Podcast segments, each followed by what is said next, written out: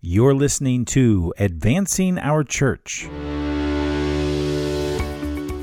We're just in the middle of a recalibration of how parishes are organized and how they run and how they grow. Not preaching about money out of need, uh, but preaching about it as a step of discipleship. And so we spoke about, you know, serving as one one way that we're asking, you know, to get on the discipleship path, but giving is a is another uh, part of that. We're a scrappy startup, and scrappy startups aren't very well organized, or they're not very neat. Uh, they're kind of, you know, scrappy. Hello and welcome to Advancing Our Church. I'm Jim Friend. This is episode two. Can you believe it, everybody? We made it to episode two already. We are a Catholic stewardship and advancement podcast dedicated to promoting the missionary spirit of the Catholic Church in the world today. And uh, I just want to thank everybody. It has been a great week. We're so grateful for all of your prayers and support and your great comments, and those of you who retweeted us and posted a comment on our Facebook group page. Uh, it's just been a very affirming week, so thank you for your support. And I'm looking for your ideas on upcoming episodes. So uh, to get in touch with us, visit our website at advancing our church dot com. You can send us an email at jim at advancing our church dot com. You can follow us on Twitter at Advance Podcast, or you can join our Facebook group. So uh, please do one or all of those things. You can uh, subscribe to us on iTunes or Stitcher or Google Play uh, or wherever you f- download your favorite podcast. Okay, uh, with that in mind, uh, thank you for your prayers. Thank you for your good wishes. And now let's get to work. So this is not only episode two, but it is part two of our two-part episode discussing Church of the Nativity, which was the subject of a book called Rebuilt back in two thousand thirteen, and it was written by Father Michael White and Tom Corcoran, who discussed their parish's journey from bringing their parishioners to being consumers to being more fully engaged in evangelizers, reaching out to the lost in their community.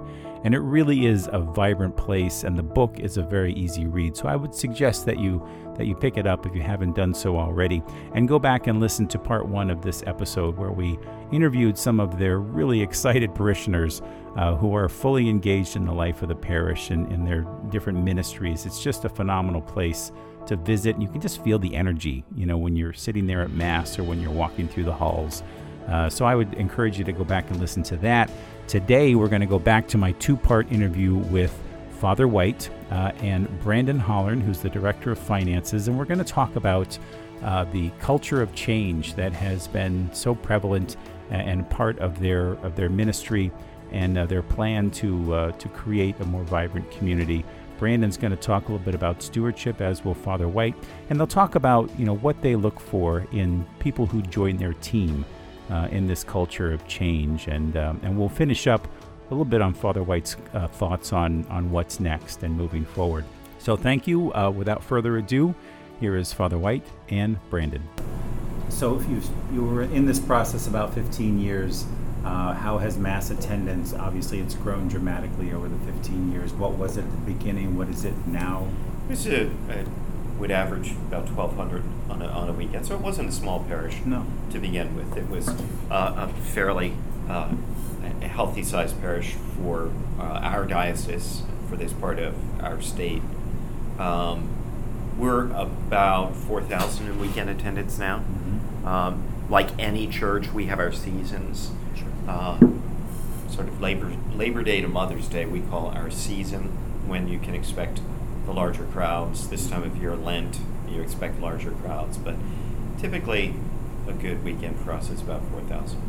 As you have gone through this process of growing and evolving the church, um, I would imagine putting leaders in place has been a, a key uh, key to your growing the ministries. How do you um, how do you determine when you're talking with somebody about a position here at Nativity that you think you have the right fit? Because you you obviously have a, a growth culture, a growth mentality, you're a little, about thinking a little bit out of the box, I would imagine. How do you know you have the right fit for a member of your key staff? Well, uh, we can talk about uh, the combination of uh, competency, uh, chemistry, and culture. If we could check off those three boxes and say, it, this person has the, the right stuff to fill the role in terms of his resume, um, but this person also clicks with me, which isn't the number one priority, but it's certainly a priority um, that that person would click with our staff. And that goes to the question of culture, and is it culturally a fit? Uh, we've been uh, currently interviewing for a couple of, of positions, and, and I know that in, in one instance there was a candidate who seemed to fit the first two criterion, and when it came to the culture, it was just like, eh, it's not a fit, much as you want it to be a fit.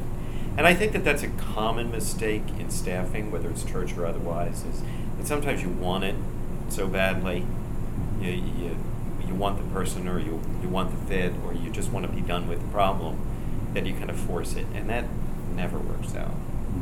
I would also add that I think that something that uh, Father White and Tom have done a, a great job at doing is, is finding people who not only are competent for the positions that they're filling, but just have a, a passion for um, this church and, and passion for growing this church, and they're all in. And you know, I'll give myself as an example. I came on staff here as a, a finance uh, director, and I'm competent in that area, but I'm continually looking to push the envelope in other areas too, and how else can I help the parish? And I, I'm not alone in that. I can look at every single person on our staff, and, and the culture here is you never say, that's not my job. You know, and I don't think that that is, you know, I, I think that everybody here pitches in in any way they can, and they bring their gifts and talents to the table, not only in their own competency, in their own position, but anywhere they can help. Uh, I think that's very important. Can you tell me a little bit about your role in the in the parish? So I am the finance director. Uh, so I uh, help oversee the day-to-day finances operationally of the parish. I also, um, and right now, since we're in the middle of a capital campaign, I have a, you know, a keen eye on, you know, where we are in our fundraising efforts.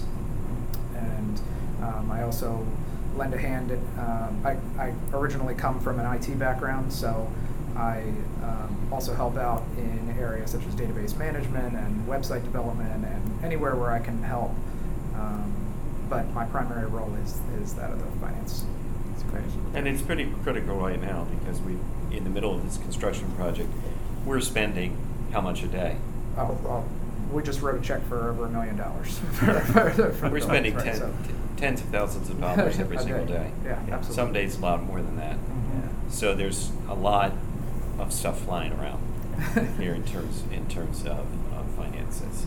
Very critical to see the arc of the, the scope of the project and where the funds will be uh, outlaid, but then also, you know, pledges, pledge redemptions, and trying to balance that. And uh, I've, I've kind of uh, been interested in capital campaigns and building campaigns in parishes for a long time now. I sat on the building commission for the Archdiocese of Baltimore, and kind of developed a, an eye and an interest in it. And it's amazing how easy parishes can get messed up at various stages uh, of the campaign, from not being able to, you know, get going because they can't they, they can't clearly articulate, communicate what it is they want to do and get people on board with that, to this stage of the process where their spending out, outpaces their available funds. Uh, so it's uh, a daunting project. How much uh, have you raised to date for the campaign? Uh, we are just north of twelve million in redemptions for the for the building, and still still have uh, still have some more to do, some mm-hmm. more work to do. Uh, the total scope of the project is fifteen million, so we're not quite there yet, mm-hmm. uh, but working on it. It's wonderful, though. We're gonna we're gonna launch a, another, um, and this will come as new, as news to some people, but we're gonna launch another uh, round of fundraising this spring. And try to close that gap. Mm-hmm. Uh, maybe even finish this project with no debt. Mm-hmm. Fantastic, fantastic. Tell me a little bit about stewardship here uh, at Nativity, and how uh, how has it evolved over the last uh, few years? Well, I can talk about how it's evolved, and you can talk about what it is. Yeah. Um, we started out, as in everything, just a, a very typical parish approach to stewardship. There was none. No, uh, we uh, didn't understand uh, people's giving patterns. Uh, we didn't have any uh, firm grasp on what our real financial picture was and what our potential was. Uh, we were just kind of wandering in the dark. And when we wanted something, there had been a long-standing custom here before our time that when the pastor wanted something, he would just get up and tell people, I want new vestments, I want, you know, whatever. And people, inevitably, somebody would would come forward and give him the check for it. And then he'd put their name on something, you know, so... Um, I just continued that because I thought that's the way you do it. I don't really know anything else. Um, when it came to the operations, that was a little trickier. I didn't know exactly how, how to advance that. I remember um, I used to sometimes put in the bulletin all of our expenses as a way of communicating to people, you know, we have bills to pay, folks, and we're not cutting it. Uh, but that wasn't very popular. People didn't really enjoy that. Doesn't um, inspire. Doesn't inspire. Right. And as one lady said, look, Father, we all have our bills. You know, you got your bills and I got mine. So uh, we weren't winning any hearts on that. Yeah. Um, and I, I think we wandered around in the dark for years on it. And it, it wasn't until uh, we... Um, disciplined ourselves, because it is a discipline, we disciplined ourselves to a consistent approach, and we stuck with it through thick and through thin, that we got to the place where we are now, which is a very healthy place, I think. You know, a, a lot of uh, my experience with uh, the parish in, in terms of how it speaks about money has been from the pew, not as a, a member of staff, and I would say that um, you know, the, the approach that they developed of not preaching about money as if they need, you know, out of need, uh, but preaching about it as a step of discipleship. And so we spoke about, you know, serving as one one way that we're asking, you know, to get on the discipleship path, but giving is a is another uh, part of that. And so um, speaking about money, uh, the The message from the pulpit from as far back as I can remember has been about the, what Nativity calls the four P's of giving. Um, so the first P is plan, make your giving planned. Uh, plan on what you are going to give in the next year to the church.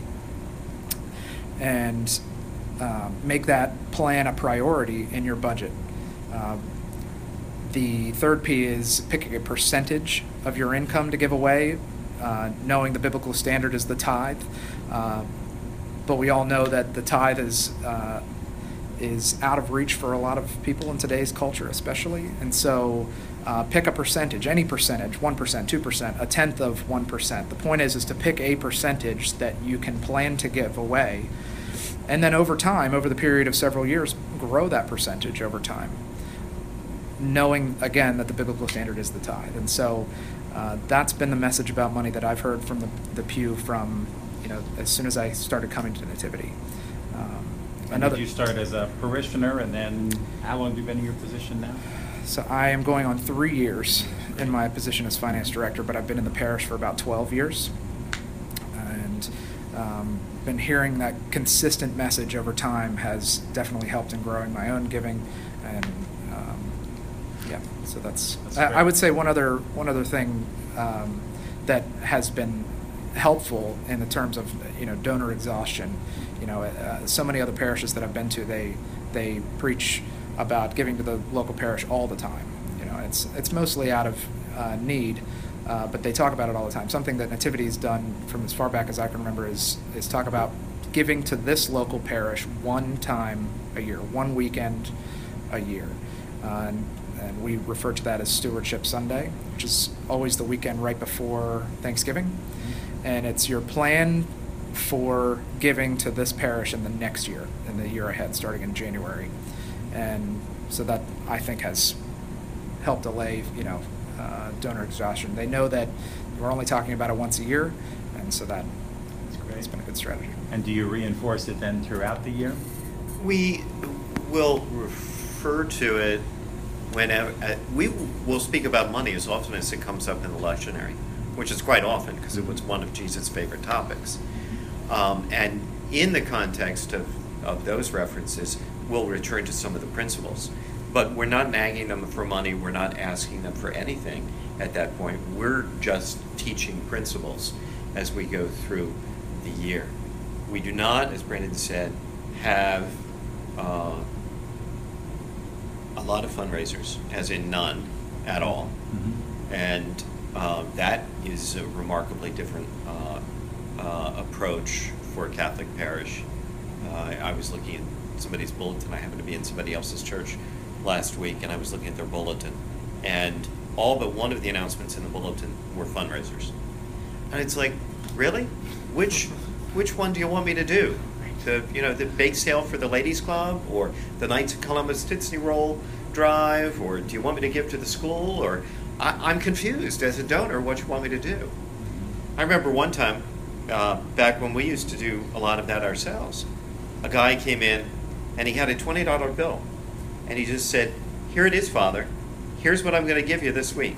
You divide it up any way you want in as many collections as you want to take, but I'm giving you twenty bucks. So, I think when when yeah. we treat the parishioners with respect regarding this, then they more respectfully receive our message. I agree.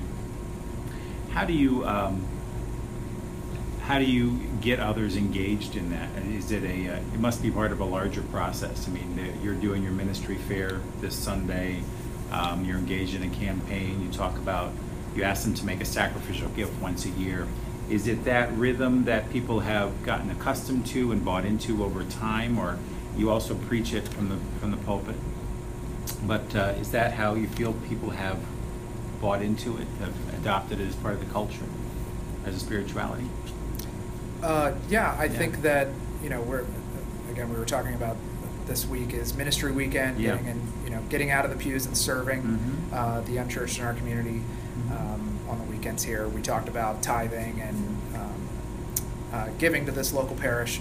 All of these are just what that, each of those are just one example of discipleship that we're trying to get people on. We're trying to get people onto a discipleship path. And so at Nativity, we talk about STEPS, S T E P S. So S, the first S being serving in ministry here locally at our campus, but also uh, globally, nationally and globally in our missions programs. Uh, T obviously stands for tithing. E is for engage. So we have a pretty robust small group program here. And uh, we believe that small groups are a big key to, uh, to why we've been so successful in the last several years. Uh, getting into a group of people uh, in your similar situation, whether it be men's groups, women groups. I'm right now I'm in a families with young children group, and it's a huge group because we have we everybody has a lot of kids, but you know it's mm-hmm. getting people in the same stage of life as you. So mm-hmm. engaging in a small group. Uh, the P stands for practicing prayer and sacraments, and the second S at the end is for sharing your faith. All of these are very simple steps, um, and we keep reiterating that this is what we want you to do. This is what being a disciple is. We want to get you on the discipleship path. And so tithing is just one yeah. aspect of that. How about just the uh, the overall operation? How that it obviously has grown over the last fifteen years, and how do you uh, manage that? You know, there's uh, you brought new ministries on board, new groups on board, but what's the key to, to making it all? You you you're balancing a lot. Um, And uh, the more you balance, the more you have to manage. So, how do you how do you do that? How do you strike a balance? Uh, I think we have some more to work on there, mm-hmm. for sure. I think we're a scrappy startup, mm-hmm. and scrappy startups aren't very well organized, or they're not very neat. Uh, they're kind of you know scrappy. um, for one thing, uh, we don't have enough office space for our staff. Uh, we're on top of one another. And it's kind of a mess when you walk through our, our offices, just because our staff has grown so so quickly in so short a time. Um, the same way with like our use of the building. It's just one of the reasons that we're building is because we don't have enough space, and um, the building that we're currently in is, is dysfunctional for what we're doing now. So we're, we really struggle with that on, on, the, on the weekend.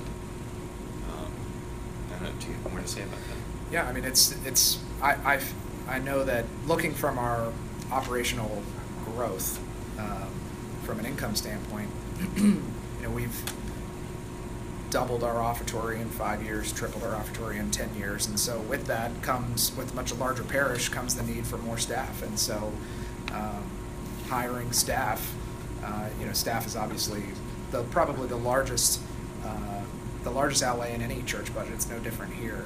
Um, the the rate in which we've grown, you know, we're still trying to catch up with that growth in some ways. And so definitely an area of growth, you know, adding layers of management and pro- putting processes in place uh, is is an avenue in which we're still headed down. We haven't, we're still figuring it out. Sure. Trying to figure out how to organize ourselves as a staff, because you can hire all new staff, but then internally, how does that how does that work? And we don't have very long-standing systems in, in, in place to rely upon for that. We're making it up as we go along. We're also, as a staff, fairly large for a Catholic church. Um, given the size of our congregation, we are not a very large staff when you compare us to an evangelical church. But for a Catholic church, we are. And how does that look in the Catholic world if you're going to have, like, departments and, and department heads and tiers of leadership? Are there other models that you look at? Uh, so it's partially, we always look to other parishes. Sure. Uh, you know, you, you look up to parishes that are a little larger than you and see how they're structured, but um, I wouldn't say that we model ourselves after one specific. Mm-hmm. I wouldn't say that. Um, so. Sounds like you've taken the best of not only the Catholic world, but the interdenominational and just congregational world. One of the things that we clearly like doing as a, as a, as staff, or many of us on staff like doing, is just st- studying uh, our evangelical friends, some of the largest churches in the country, and continuing to consider the question, how does this apply to us? We know that there are transferable principles there. Uh, what, what are they? That's great. If um, you were talking to another pastor who was in your same situation, but at the beginning of the journey, what would be your best advice to them? Well, I, I, I would say, you know, have courage, don't lose heart. Uh, it's not you. Um, it's a systems problem. We're just in the middle of a recalibration of how parishes are organized and how they run and how they grow. And I think at this point, most pastors and parishes, certainly most bishops, recognize that, know that, and are actively engaged in working on that. Um, But don't be afraid to learn. Don't be afraid to take a look around at what's working elsewhere and adapt, adapt, adapt. I would just pile right on with what yeah. he said. You know, we're always looking. I I was looking today at just churches that are they've they are a little bit further down the path than we are. In some cases, a lot bit further. But we're always looking to how we can adapt principles from other parishes and other uh, churches. Um, into our own setting. You know, uh, uh, Father White likes to say that we, we know what works here in Timonium, Maryland, uh, but we don't know what works other places. And, and the same thing when you're looking at parishes that are larger than us, what works for them may not work for us. But there are transferable principles mm-hmm. at play, and, and you know, getting those processes and systems in place is, is just, we're, we keep slugging it out. We keep driving. I heard you had a maybe a conference here. Was it a couple of years ago where you invited others to share some best practices? Well, is that one of the forums maybe that you look at, or is that how you're sharing your story? Yeah, definitely. For t- uh, two years in a row, we offered a conference uh, for other uh, churches, mostly Catholic churches, although some Protestants also attended. Um, and we didn't do it this year because our building is under construction and we simply don't have the space. And we're not going to be able to do it. We weren't able to do it in twenty sixteen. We're not going to be able to do it in twenty seventeen. But in spring of twenty eighteen, do we have a date for that? It's, I think it's at the end of April. The end of April in, in twenty eighteen, we're going to offer the conference again. It's going to be called the Rebuilt Conference. And uh, it's going to be great. We're, we're going to, we're, we're all about helping other churches. We really have a heart for that. Tell me a little about, uh, so you wrote the book and other books now have come, you know, since then. How is that ministry, that ministry of reaching out to other parishes and telling your story, how has that evolved? It must be an exciting to be a part of that. It is exciting to be a part of it, and it, it's especially gratifying when, uh, tomorrow we're going to uh, Rapid City, South Dakota. Um, last week we were in Atlanta. So there's a, a lot of opportunity to share the, our message with other parishes, and when you hear feedback about how it's working and, and how gratifying that, that is for for pastors, um, we're very we feel very blessed. For the final part of this episode, I take you back to my experience of Mass at Church of the Nativity, that weekend of Ministry Sunday, when Father Michael read this beautiful letter he received from a couple who had just joined the parish. This is a, a letter we received a while back, and we love to share it. Dear Nativity, I just want to thank everybody at church for being so welcoming and friendly to our family. For us, the barrier that Nativity has removed is the frustration we've experienced with having our three children attend Mass with us. We had taken many months off from attending any church because we'd become so frustrated, continually trying to keep our children quiet or occupied while getting nothing out of it at all except irritated with one another. Someone recommended Nativity, so we gave it a try. On our first visit, a very friendly person led us around and showed us where we could take our children and what programs were available for them. She was welcoming and helpful. Our kids were so comfortable and excited with the experience, they insisted we come back the next Sunday. Every time that we've entered or left the church, someone smiled and greeted us, and that meant so much. The parking volunteers were helpful, dedicated, and friendly. The hospitality and service, the fellowship, the organization have convinced us that Christ's presence is active in this church. Thanks to Nativity, my wife and I can now sit as a couple for an hour, worship, sing, and renew our spirits just enough to make it through another crazy week. We look forward to every Sunday, and we plan to start getting involved, which I've come to believe is the only way to keep our faith alive. It doesn't make sense that God seeks our help, or that he could even use it. It doesn't make sense that he wants our help, but he does. That's why we want you to become a member minister. Make a difference in somebody else's life. Be a part of something bigger than yourself. Help us roll back the stone and create a church that people who don't even like church absolutely love. A very special thank you to Father Michael White and Brandon Hollern for sharing their time and energy and the story of Nativity Parish with us. You can find out more information about Nativity Parish at rebuilt parish dot com. Thanks again for joining us for the second episode of Advancing Our Church. For more information about our show, you can visit our website at advancing our church dot com, follow us on Twitter at Advanced Podcast, or join our Facebook group. How can you support our show? Well, you can give us a five-star rating on iTunes that helps get us to the top of the search, or you can support this show financially by making a contribution on our Patreon page. All this information is on our website. Again, thank you all for joining us. Have a great week, everybody, and God bless.